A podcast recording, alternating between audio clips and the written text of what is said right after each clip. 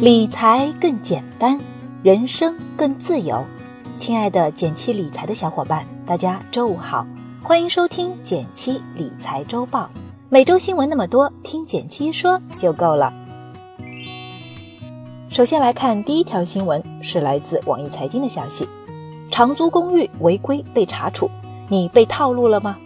八月二十二日，北京市住建委发布消息称，当日开通打击黑中介举报热线。查处了二十三家违规中介机构，并会同市银监局等部门对自如、相遇两家住房租赁企业进行现场执法，查实北京自如生活资产管理有限公司涉嫌存在违法违规问题。最近关于房租上涨的话题还没降温，有关长租公寓有猫腻的事也开始备受关注。一般。租房都会要求付押金与提前缴纳一至三个月的房租，对于不少租房族，尤其是毕业人来说，是很大的经济压力。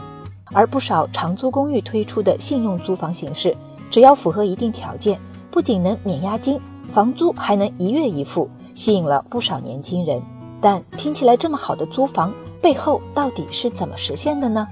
一、强制贷款付租金。长租公寓会与金融机构进行合作，金融机构先替租客支付一大笔房租，这笔钱实际上变成了租客的贷款，之后每月看似在缴纳房租，其实是在还贷。租客表面上在享受免押金、一月一付的福利，其实租房时已经签了一份向金融机构贷款的合约，而在签贷款合同时，一般长租公寓不会做特别提醒，租客也很难发现，这样。租客就莫名其妙被贷款了，这样的租金贷也存在风险，比如这次新闻中的杭州某长租公寓破产，不仅你租房时缴纳的押金可能收不回来，房东也可能会强迫你退租。另外，为了保证个人征信健康，你还要持续还贷，后果严重。二、利用租客的信用进行融资，这种形式被称为 ABS 模式，也叫资产证券化。简单来说，就是长租公寓又做了一重创新，把高租金租来房子转换为在金融市场上可以自由买卖的证券，继续卖给更多投资者，先提前收回一笔钱，同时再用这些收入作为本金，继续租下更多房子出租出去。这样租房就不仅仅只与租客有关，也与广大的投资者有关。而据业内人士透露，这种模式已成为很多长租公寓扩展市场的方式。所以，针对租房这件事，这里要特别提醒大家：一、租房、买车，甚至更多消费场景下，不要被零押金、零首付等优惠诱惑。交易时还是要仔细看合约条款内容。如果涉及到贷款类事项，要想一下自己是否清楚背后的风险，是否负担得起相关的利息。二、进行与资产证券化有关的投资时，尽量先确认投资标的的资产是什么。有什么风险，谨慎做决定。第二条新闻也是来自网易财经的消息：支付宝推到账撤回，遇诈骗可及时报警冻结资金。近日，在二零一八网络安全生态峰会上，蚂蚁金服集团副总裁芮雄文宣布，支付宝的延时到账升级为二点零。如果遭遇诈骗，只要延时转账还未到账，及时报警就能冻结交易。一旦警方下达止付指令，转账就能原路退回。我们不少人都会用支付宝、微信转账，甚至不幸遇上诈骗该怎么办呢？其实目前很多第三方支付平台也可以设置延时到账，比如一些平台可以设置两小时或二十四小时之后到账。而最近支付宝也有了一些新调整：一、识别并提醒转账风险。系统自动对转账人以往转账记录进行核查，如果判断转账有风险，就会自动提示可能正在遭遇电信欺诈，用户就会收到来自支付宝的取消转账或延时转账的提示。二、转账可撤回，如果在到账前发现被骗了，可以通过上传报警的相关凭证，临时冻结这笔转账。警方判断是诈骗后，转账就能原路返回。需要注意的是。目前只支持通过上传报警凭证申请撤回，用户是无法自行撤回转账的。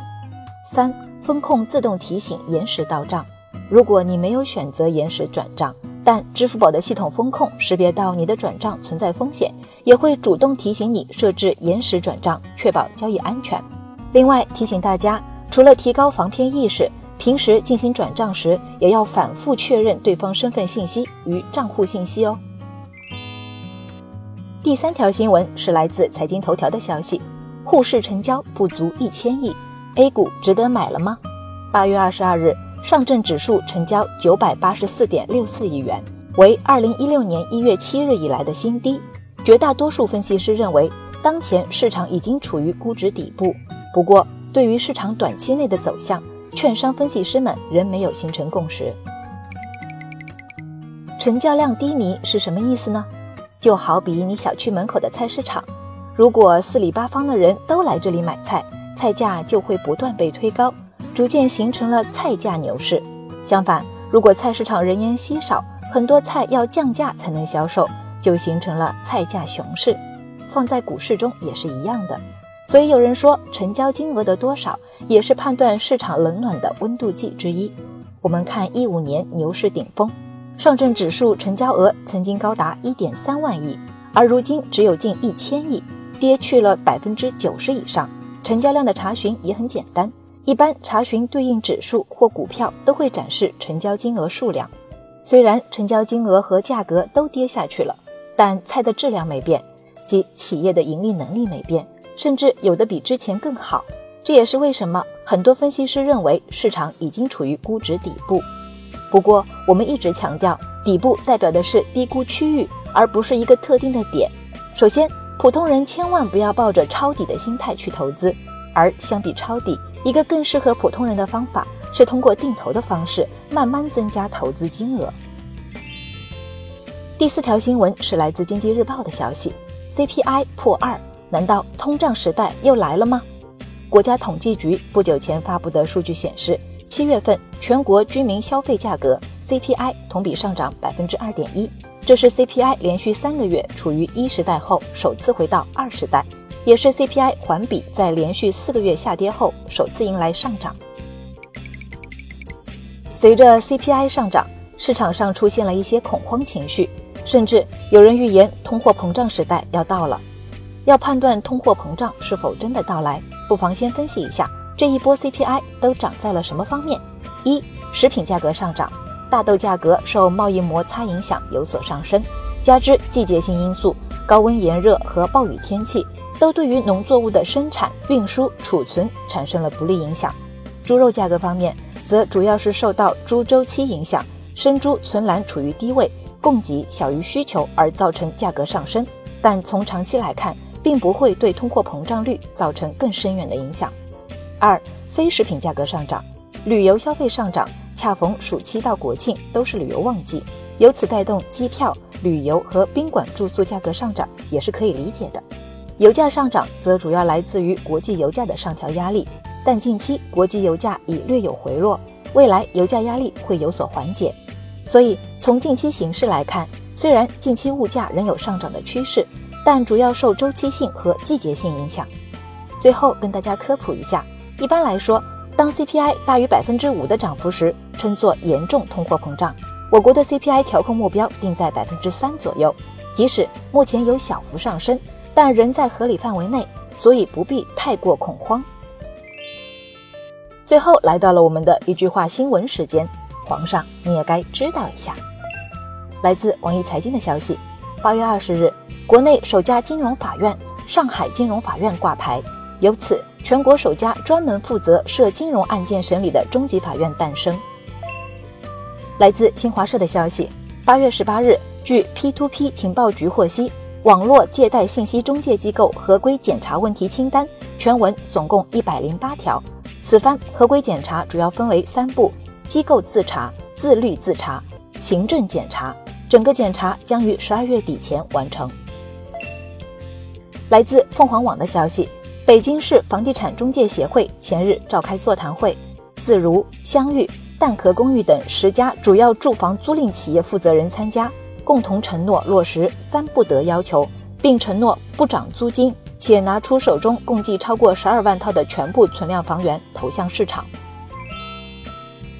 感谢大家收听今天的减七理财周报，一同感知正在发生的变化，提高经济敏感度。